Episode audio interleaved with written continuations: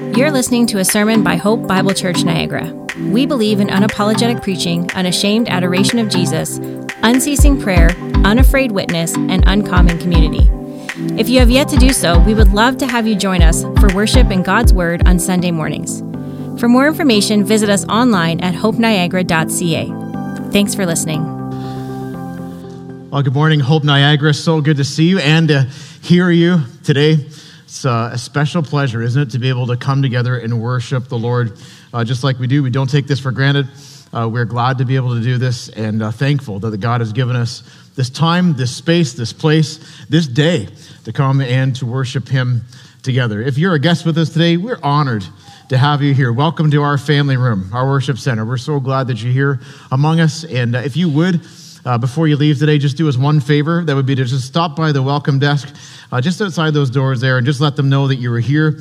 Uh, there's some volunteers there that it would be their joy. It would make their day to be able to welcome you. And uh, we'd like to be able to connect with you personally as well uh, in the days to come, too, just to thank you for being here. So if you would just stop by there, that would be that would be great. A reminder, church family, that uh, tonight, uh, being the last Sunday of the month, tonight, 6 o'clock, right here in this room, is our monthly prayer and praise gathering.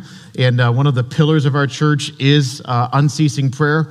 And uh, one, of the, one of the expressions of that here in our church is intentionally meeting together to worship the Lord and particularly to pray together as a church on a monthly uh, basis. And uh, it's just a, it's a healthy rhythm for us to be in that we would gather for that purpose um, every month. And so we warmly invite you to be here tonight. It's going to be a special time, certainly, as it always is, of worshiping the Lord, but we're going to be praying specifically. We're going to be inter- uh, doing some intercessory prayer for one of our families uh, in a, v- a very challenging situation, and uh, they need your prayers. They'll be encouraged if you're able to be here to pray for them. We've got, uh, uh, we've got a ministry update too from one of our team members to just rejoice in the Lord over things he's just been doing in this church too. And God willing too, we'll have one of our young people uh, entering into a new chapter of uh, ministry of serving the Lord. So we want to pray for that person. And uh, so lots going on tonight. You, bottom line is you don't want to miss it, okay? And so be here tonight, 6 o'clock, uh, and I'll look forward to seeing you here as we worship the Lord and seek Him together in prayer. Well, we're in our final sermon in our series in the book of Ruth. The series has been called Experiencing God's Goodness in Life's Bitterness. And uh, we've kind of worked our way through the book of Ruth throughout the summer. And uh, today, in our final message, we're looking at some faith building glories of God at work. Faith building glories of God at work. You know, some of life's great some of life's greatest discoveries are those that we would never have made on our own without somebody else showing them to us.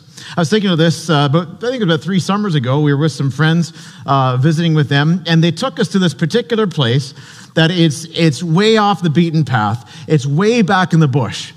And um, but what it is is it's a beautiful place. It's a breathtaking place with lots of caves and uh, uh, sort of like some deep ravines, and there's waterfalls, and there's little creeks running through, and you can climb down, like way down in. It's one of those places where you go down far enough in, you can feel the temperature difference. And then you get down in there and you find, oh, look, there's an opening here, and like a cave, you can, you can kind of crawl through in here, and then up this ledge, and oh, look, there's a waterfall, and here there's ferns over here. Now, you know me and my aversion to adventure, so it's a bit of a, bit of a stretch for me uh, doing this climbing and crawling and height stuff. But I have to say, pretty breathtaking. And it's it's way out we'd say in the middle of nowhere. Like even if i told you where it is you'd never find it. You'd never find it. You, you would have to have somebody who knew where it was who knew the way to show you. And at a certain point you know we're enjoying this exploring and marveling at what we're seeing and experiencing. At a certain point i asked you know uh, who who is it who first discovered this like who first found that this was here and, and nobody really knew but at some point someone stumbled across this and said, hey, hey, come here, come here, check this out.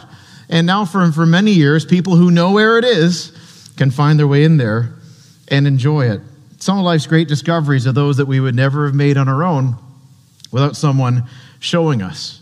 And in some ways, I think that kind of thing happens sometimes when it comes to God's Word and Bible study. Like, like sometimes a small group leader would say, hey, look at this verse. And all of a sudden, you, you see something that you hadn't seen before. Or someone will say, a friend will say, Have you, have you read this promise? Or, or do you see what this means? And all of a sudden, maybe it's something you've even seen, but you haven't seen and, and, and understood the implication to, but uh, until that moment. But all of a sudden, you, you realize something. You discover a truth about God. You, you find a promise, and you're impacted by something that you, you, didn't, you didn't find in your own, but somebody else showed you the way. That, that's what I'm praying and what I'm hoping will happen here this morning in our study of God's Word. That you will make discoveries about God, that you'll see some truths about Him that will thrill you, that will encourage you, that will build up your faith. Now, I'm not wanting to give you the wrong impression. I'm not trying to say that what you're going to see today you couldn't have discovered without me. I'm not saying that at all. In fact, some of you, by the time I'm done my sermon, you'll be like, you didn't tell me anything I didn't already know. And I anticipate that that will be the case for many of you. But my, the reason I begin the sermon this way is that my message today, I want to show you four glories of God at work, four faith building glories of God at work, to, to see some things about Him, four things about Him in particular but none of these things are identified explicitly in the text. Like they're there. In fact, I would say they're, they're actually quite apparently there, but it's not explicitly there. So it's they may be things that you might not have seen, you might not have noticed if it wasn't for the fact that somebody's saying, Hey, did you see that? Did you notice this? And my heart today is that your faith would be built, built up in this great, glorious God who does great glorious things. Even in the lives of people like, well, like this woman named Ruth, this man named Boaz, this elderly widow named Naomi, and even in people's lives like yours and mine. That's where I want to go. Our text is in Ruth chapter 4, and it's the last part of the book, Ruth 4, beginning at verse 13. And if you don't have your own Bible with you, no problem. We got you covered. Just reach out and grab just underneath the seat in front of you. You should see one nearby page 210, just to save you some time finding it, the book of Ruth. And uh, as we, we read the final portion of uh, this book in our series, our final sermon in our series, Experiencing God's Goodness in Life's Bitterness. Now, we left off a week ago with uh, uh Boaz and Ruth about to get married. In fact, if you were here last week, remember I told you we're going to a wedding next week. Now, I'm looking across the room and I'm not seeing any suits and ties no tuxedos. I guess I'm a little underdressed too, but uh, it's okay. The bride and groom, I think, are pretty gracious people, so they won't mind us showing up at their wedding like this. But we're going to a wedding today, and uh, here it is. It's Ruth and Boaz's wedding. If you've been tracking with us, you've been waiting for this for a long time. It's been a long, winding road. We've been cheering this couple on, and for a moment it looked like it wasn't going to happen, but then all of a sudden, yes, it is. And now, dun dun dun dun dun dun dun dun. dun. See, even the lights are going off. It's exciting, right? The pyrotechnics are next. Here we go. You ready for the wedding? Verse 13, Ruth 4. So Boaz took Ruth, and she became his wife. Now, men, don't you wish, sorry, now, men, don't you wish that every, sorry, don't you wish that every wedding you went to was that short? Don't you wish? Just like that. Boaz took Ruth, and she became his wife. Well, that was great. Supper time. All right. Well, there it is. I'm sure there is more festivities and, and excitement and whatnot, but there is the wedding. There it happened. And it's an amazing thing. It's a God thing that this came together. And then after the wedding, they have a child. We read on, verse 13, the middle of verse 13, and he, Boaz, went into her, and the Lord gave her conception, and she bore a son. Then the women said to Naomi, Blessed be the Lord, who has not left you this day without a redeemer, and may his name be renowned in Israel. He shall be to you a restorer of life and a nourisher of your old age for your daughter in law, who loves you, who is more to you than seven sons, has given birth to him. Then Naomi took the child and laid him on her lap and became his nurse. And the women of the neighborhood gave him a name, saying, A son has been born to Naomi. They named him Obed. He was the father of Jesse, the father of David. Now, these are the generations of Perez. Perez fathered Hezron. Hezron fathered Ram. Ram fathered Amminadab. Amminadab fathered Nahshon. Nahshon fathered Salmon. Salmon fathered Boaz. Boaz fathered Obed. Obed fathered Jesse. And Jesse fathered David. We've been to the wedding. It's an exciting, exciting moment. Weddings are exciting. I get to officiate a wedding this afternoon. I'm excited about it, excited for this couple. It's an exciting moment. And then after the wedding, they have a child. And then the people come together, the women come together and praise God for his kindness to Naomi, to grandma, what he's done for her. Now, in this story, in this section, I want to say to you that there's at least four glories, faith building glories of God that we see through what he's doing. And I want you to, to, to, see these to build up your faith and to encourage you. So the first one is this number one, God works in this world constantly. God works in this world constantly, he's always working. Verse 13, we're told that the Lord gave Ruth conception. You see that? The Lord gave her conception. She conceived a child in her womb. Now, the reason I'm highlighting this is because this is the second time in the book of Ruth where God is said to have directly intervened. The first time we're told about God directly intervening, directly acting in the course of events was back in chapter 1, verse 6. So at the very beginning of the book, when it said there that the Lord had visited his people and given them food. You recall the whole story began with a famine. That's why Elimelech and Naomi and her two sons had to decided to leave Bethlehem and head to Moab because there was a famine in the land.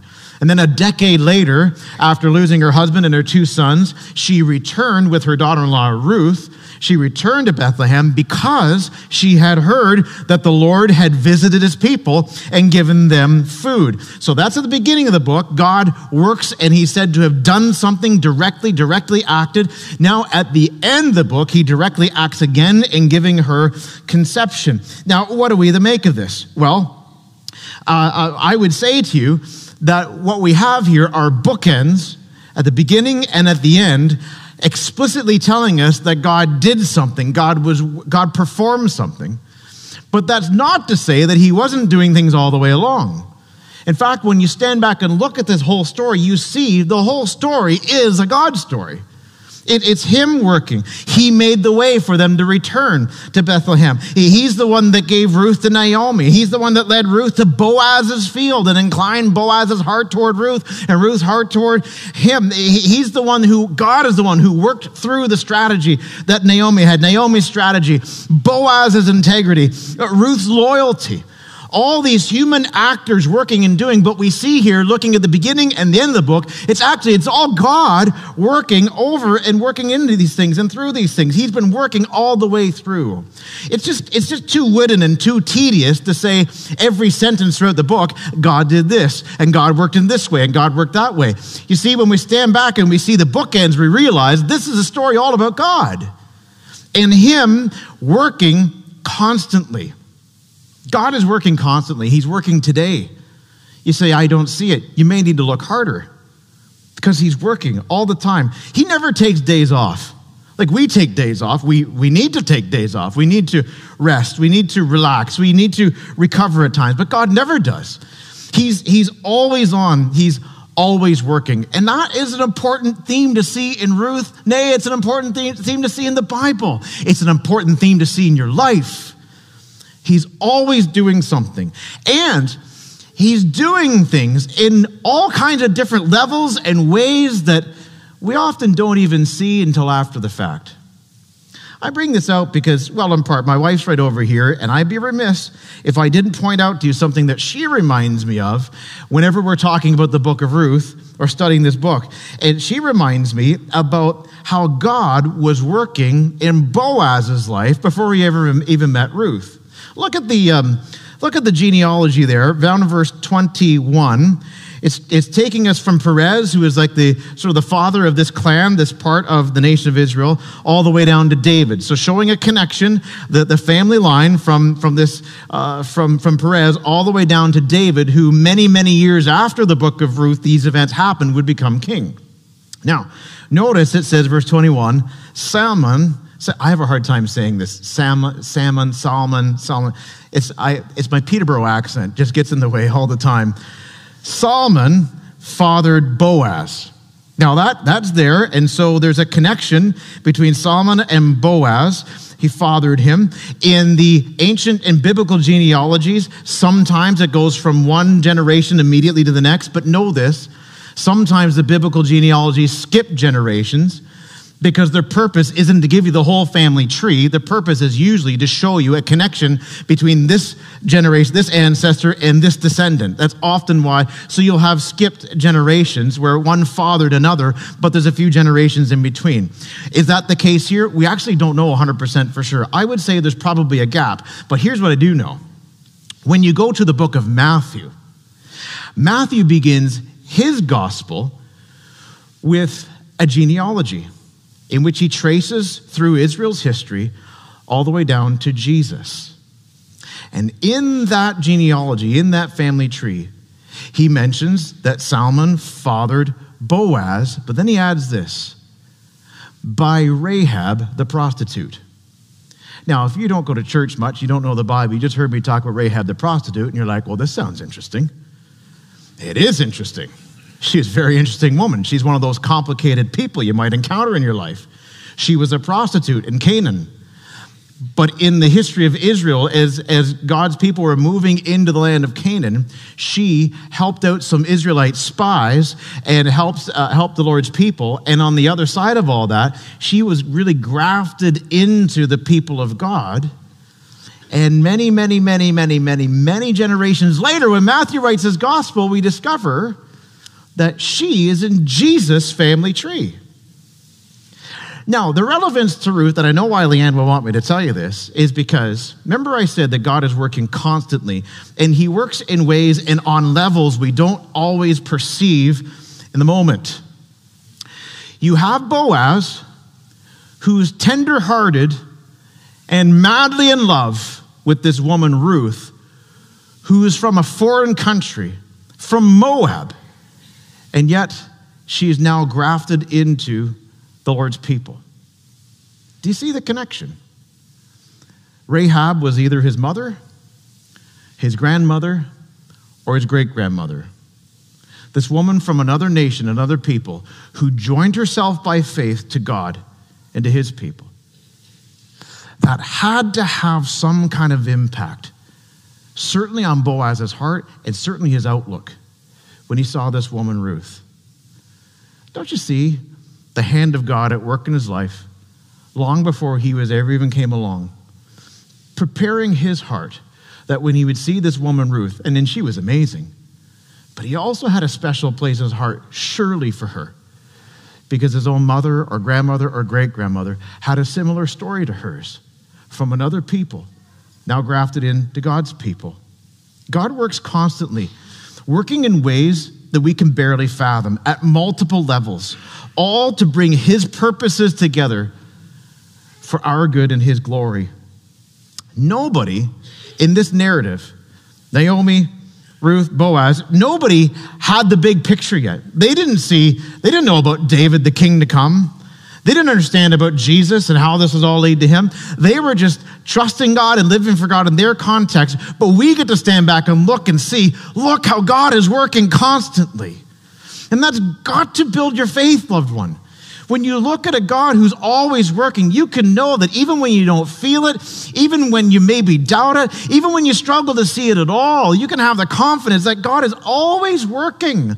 He's working around you, He's working in you, and you know what? You trust Him and follow Him, He'll work through you in ways that, on the other side, will shock you. Like imagine, imagine if we got to be the ones to bring Boaz and Ruth and Naomi in to find out the rest of the story.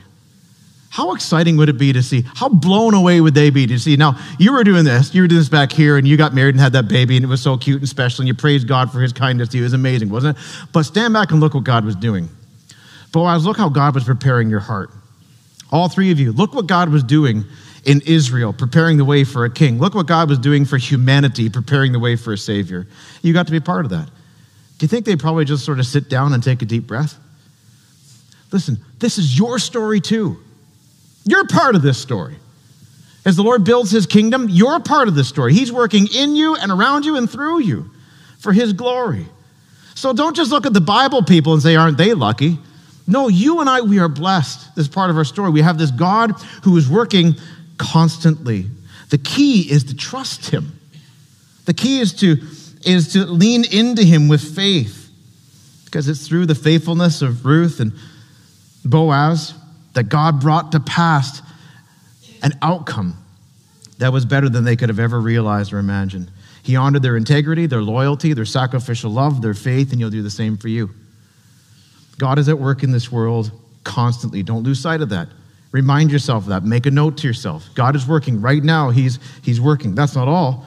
Second glory that I want you to see is that God cares for his people relentlessly. He's working in this world constantly, and part of what he's doing constantly is he's caring for you relentlessly. Relentlessly. Verse 13 tells us that Ruth and Boaz have a son, and then you would anticipate, if you haven't read the story already, you would anticipate that at this point, we got the new bride and groom, they have a baby, we would anticipate that the narrative would take us into their new family home and tell us what happened there and tell us how they were rejoicing in God. But the narrator doesn't take us into their home, the narrator takes us to grandma's house. Isn't it interesting? It says at the end of verse 13 about them, they had a son. Now, verse 14, then the women said to Naomi, Grandma, blessed be the Lord who has not left you this day without a redeemer and may his name be renowned in Israel. Remember, so this, this whole idea of Redeemer. Now, Boaz's role in her life and Ruth's, it provides security and provision in that ancient context. And they're praising God for God's provision, not just for Ruth, but now especially for Naomi. Now, why Naomi? Why, why grandma? Well, there's a kind of care here that God is showing us that's important for you and I to see. Have you noticed? Every chapter in the book of Ruth comes back to Naomi. Every chapter. Chapter one, we hear Naomi complaining or lamenting about how God has dealt with her. Comes back to her. Into chapter two, Naomi. She's wondering at the huge haul of food that Ruth has brought home out of Boaz's field. And in chapter three, Naomi again telling Ruth, just wait. Boaz is going to sort out this whole marriage thing. And now, at the end of chapter four, we have Naomi holding this child, this grandson, that she never dreamed she would have. What's the point? The point is, is that in spite of all the things that were going on, Ruth, Boaz, preparing the way for a king, preparing the way for a savior, all these things that God is doing and more, he was relentlessly caring for Naomi. He's caring for her. God cares for her relentlessly. He's never forgotten about her, he's never overlooked her. She's always on his mind. And the narrator goes out of his way to show us that. Every chapter brings us back to this old widow, Naomi. One commentator put it this way God is preoccupied with Naomi's welfare and I would say that he's preoccupied with yours too. When you're preoccupied, you know what we mean by that, right? Like your, your attention is, is over here. Your attention is on something. Maybe there's other things going on that you're also attending to or trying to attend to, but when you're preoccupied, there's always something on your mind. I was uh, thinking about this in my, uh, my first pastorate there was, uh, there was a dear lady, and uh, she had some special needs, and uh, uh, she was advanced in years, but she was there at church every single Sunday. But one of the things that she did just about every Sunday is about 15, 20 minutes into my sermon, she would fall asleep. And I mean, sound asleep. And uh, uh, some, some weeks, some weeks, she would snore. And on a handful of weeks, her snoring would be very loud. So everybody can hear it. And this one particular Sunday, her snoring was so loud that me being mic'd, we were just sort of like the same decibel level, the two of us going on. So you can imagine, you know, somebody's just sitting there, and she sat right near the front, and uh, at the front there, you know, head back, and well, you can imagine, right? As I'm trying to preach and people are trying to listen, but at a certain point, we're just like, okay, okay, we're, we're all here. We're all here. And then you think, you know, and the other thing too is she had a, her brother would sit with her every Sunday, but he was hard of hearing and he couldn't hear her at all. So, so he just sit there, just oblivious. But everybody else in the room we're all right over here. My strategy some weeks was if she was snoring, is I try to walk over close to where she was and talk loud. Maybe hopefully just to kind of stir her from her sleep. If she wasn't snoring, I just let her be. But um, the reality is, in those Sundays when she was sleeping and sleeping and snoring loudly, all of her attention is here. Now, you and I, when we get preoccupied, it's often distracted, right? Like we just, I'm trying to listen, but all I can hear is snoring, right? But God's not like that. He can have his attention fully fixed in multiple different places, limitless number of places at the same time. And that's the point that I'm trying to make is that God is preoccupied in a sense with you. His first passion is for his glory, and that is for our good. But that doesn't undermine the reality that He knows all about you. And He sees you. And He hears you. He knows the tears you cried yesterday. He's heard the frustration that's boiled over from your heart this morning. He knows the situation, the bank account. He's read the report from the doctor. He sees, he knows, he hears, he cares about you. You say, well, that sounds nice, Ross, but are you sure? Yeah, really sure. Jesus said it. Matthew chapter 6, talking about God's care for us. He pointed out the grass and the flowers around and noted their beauty and how they're arrayed. And then he said, If God so clothes the grass of the field, which today is alive and tomorrow is thrown into the oven, will he not much more clothe you, O you of little faith? What's Jesus saying there? He's saying God cares for you. And he assures us that God will give us whatever we need in order to do what he wants us to do. He assures us that. He cares for us. Peter says something similar. He calls on us to humble ourselves before the Lord by casting all our anxieties upon him. Well, why should I do that, Peter? Because he cares for you. That's what he says, because he cares for you. Now, that's Naomi's testimony. By the time we get to the end of the book, her friends and neighbors are saying, Your God has been so good to you. Blessed be God. She experienced his care. She faced grief, poverty, an uncertain future, but she found from God relentless care. He kept coming back to her and never lost sight of her. And we see that reflected in the text. So, what's, what's befallen you lately?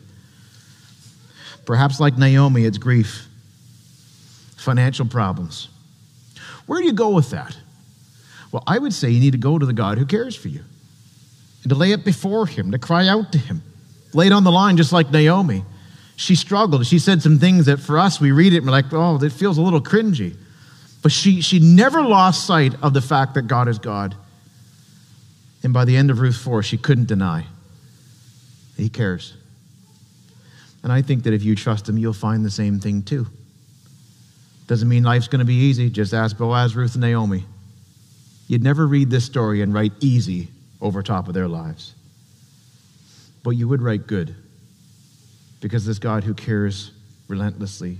He works in the world constantly he cares for his people, even me, even you, relentlessly. Third, God rules over everything sovereignly. He rules over everything sovereignly. Verses 18 to 22, as we've mentioned already, is a lineage tracing back through some of Israel's history from this ancient ancestor, Perez, all the way down to David. Now, note this that the events of the book of Ruth are long before David. So we can conclude that the book of Ruth was written many, many years after Naomi and Boaz and Ruth lived on this earth, probably in during the reign of David, probably uh, showing how God worked in history to provide Israel with this king, which is fascinating. Because in all the complexities of the Bible, here's another one, and it's this it was sinful for the people to ask for a king. And yet, many years after the story of Ruth took place, God provided them a king. And now we read the book of Ruth and we see that many years before, he was working to pave the way for the king. Sinful to ask for a king, but God nonetheless conceded and provided them a king and use this line to not only raise up the greatest king in Israel, but also to, from this king, bring about a king above all kings who would be the savior of the world. Like my, my mind just starts to fizzle and snap. Like there's, there's things going on in here to try to compute this together because we worship a God who's sovereign over everything. And even sinful choices, sinful desires do not derail or thwart his good purposes. 1 Samuel chapter 8, the people cry out for a king. Samuel says, God, what do I do? They won't let up. They keep asking. We want to be just like everybody else. Everybody else has a king. How come we don't have a king?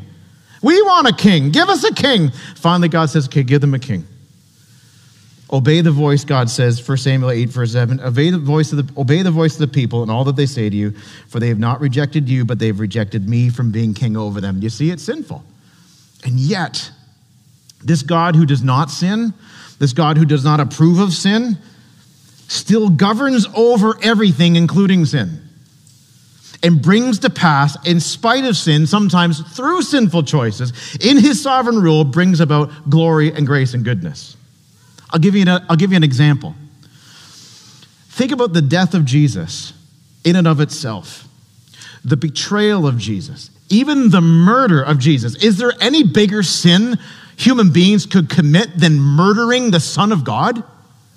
And yet, this was part of God's great plan. A God who does not sin, does not approve of sin, yet still is able, takes this as part of his redemption plan to save you and me. It's passages like this that make me just step back, sit down, put my, put my hands in the air and say, God, you're great. Because he rules over everything. Is people sinning against you this week? Is there heartbreak, crises, injustices in the world around you that shakes you? Steady, loved one, steady. You have a God who's always working, always cares, always in control. Never says, whoops, whoops, never. Always sovereign all the time. What's more, we see him going way out of his way to include Ruth in this family tree. Right? I mean, think about it. He goes way out of his way to bring Ruth in. Like famine and, and emigration and then death and returning. It's just this whole complicated story. And yet, God has worked so that Ruth is part of the lineage of David, the lineage of Jesus. What's the point? God is building a kingdom that is, among other things, marked by ethnic diversity. It reminds me that in the end, the nations will gather and worship Jesus. And he is building a kingdom today made up of nations and peoples and tribes and tongues. God has a heart for the nations, and we see it even back here in this book of Ruth. We see it in Rahab. We see it in Ruth. And why? Why does he do this? Why would he include Ruth? I mean, think about it. Think about it. When Jesus was walking the earth, he had Moabite blood coursing through his veins.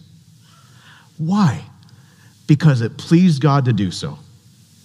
It pleased him to do so. It's because what he wanted, what he determined, what he decided.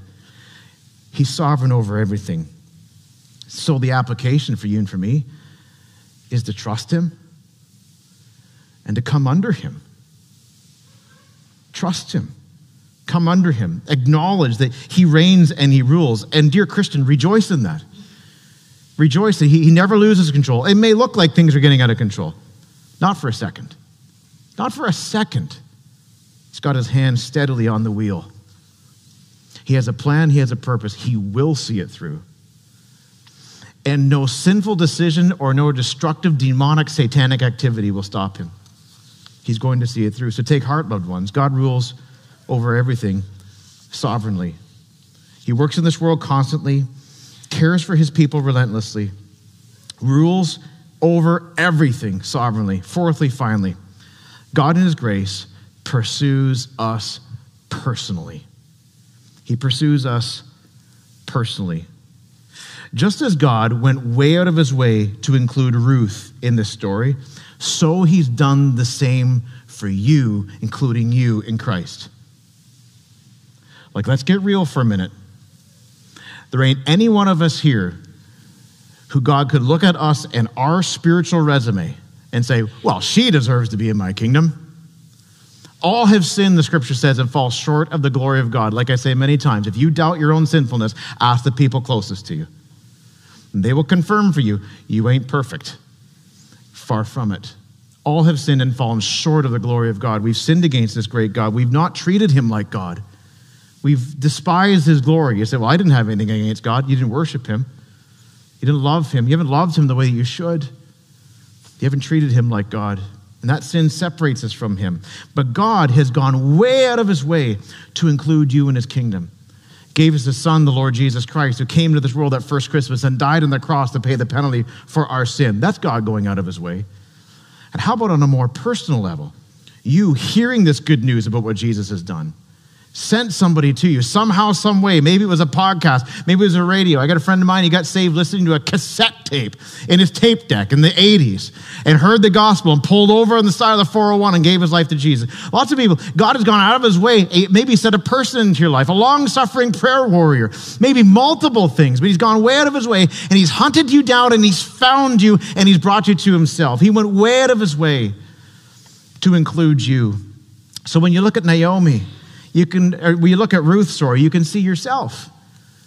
A God who is, as one poet said, he's the hound of heaven, came after you and found you. And I think I've told you my story many times. It doesn't get old to me, so I hope it doesn't get old to you. God came and found me.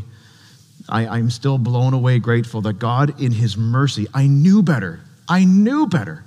I, I, I have no memory in my life of not knowing about Jesus. I grew up in church. I've known about Jesus my entire life, and yet I chose to love and pursue other things. I'm faithful to the Lord and, and a duplicitous life, going two different directions. Doing the church thing, doing the Christian thing, but then doing my own thing over here. That's not Christian living. It's exhausting and it's hellbound. But God, in His mercy, God, in His mercy, confronted me in my sin and called me out. And this is my story. Your story is different. Here's my story. I'm not a charismatic person, but I'm telling you, this is what happened. I was overcome with physical pain physical pain. And I remember getting into that position that I, I, you're in when you're in your mother's womb and trying to just trying to find some relief and some comfort. I've never heard God's voice audibly, never have. But that night it wasn't audible, but I knew He was saying, "Are you going to follow me or not? Make up your mind now." And cried out to God for His mercy and acknowledged I've sinned against Him and and and desiring for His forgiveness and now this life and Him another chance. And, and He gave that to me. What was happening that night? He came and found me. He went way out of his way to grab hold of my sorry soul and include me in Christ. And your story may be different than mine, but there's lots of you that say, Yep, right here. Me too. Me too. That's why we love that, that hymn, Amazing Grace. You know, it stayed this long because the truth so resonates. Newton said, Amazing grace, how sweet the sound that saved a wretch like me. Like me. I once was lost, but now I'm found. I was blind, but now I see. Who did that? God did it in Christ. See, God works in this world constantly, cares for his people relentlessly, rules over all things sovereignly, and in his grace pursues us personally. The purpose of this message is to build your faith in this God. And it really, it's all about trust. Will you trust him? I had the privilege of speaking at camp this week to a bunch of young teenagers who themselves are not quite old enough to drive, but they can smell it. It's coming. And um, so I use this analogy with them, then I'm going to use it with you. Imagine your life as a car You get in that car, there's only one steering wheel. There's only one set of pedals. And I know technology's coming where the computer can drive the car for you. That freaks me out actually a little bit. And uh, it's kind of disappointing because there's lots of days I like driving. I don't want the computer to drive. But anyway, that's a side point. There's one spot for a driver, one steering wheel. One person can drive that car. Who's it going to be? You know, if you're driving along in your car and somebody reaches over and starts doing stuff like grabbing the wheel and, you know, shift it, you're, you're probably going to end up in a tree. Only one person can drive the car at a time. Let me ask you, who is driving the car of your life right now? And who do you think will be best to drive the car of your life right now? You? Your friends? The influences around you in social media? Who? Who? What about God? I'm presenting to you a God who's worthy of your faith who I would say, for some of you, maybe there's a particular situation right now that you need to entrust to Him. And say, God, I got to go your way in this situation. I got to trust you. Maybe it's a kind answer. Maybe it's to be patiently wait. I don't know what it is. Maybe it's to pray. But God, I got to go your way in this. I wonder if there is a situation in your life right now that you need to surrender to Him, that you realize this is best put in His hands by prayer and by obedience. For some of you, maybe it's a relationship. You're like, I don't, I don't know what to do. I'm totally a loss here to know what to do. I don't know what to do. Or it could be a, a family crisis or a health issue, financial. What is it? Is there something in particular that you see this glorious God at work and you realize, I best trust that with Him? For others of you, though, I wonder if today is the day when it's not just a situation that you'll entrust to Him, but maybe for the first time, your life that you'll entrust to Him. That in the car of your life, isn't it time for you to undo that belt, get out of the driver's seat, get in the back, and let God drive? Who do you think will drive better? Who do you think would better navigate your life for you at the wheel of your life? You? If it's you, I'm getting out. But man, you, you trust this God. He shows himself again and again and again to be the best candidate to run your life. So I would invite you to trust him and ask this Jesus to come into your life and take over. To tell him, I'm done doing my own thing. I've run, I've wrestled long enough, I've resisted you long enough, I'm not doing it anymore. I wonder if by faith today you could say, God, you win. You win. You found me. You found me. Here I am. Come and save me and make me yours.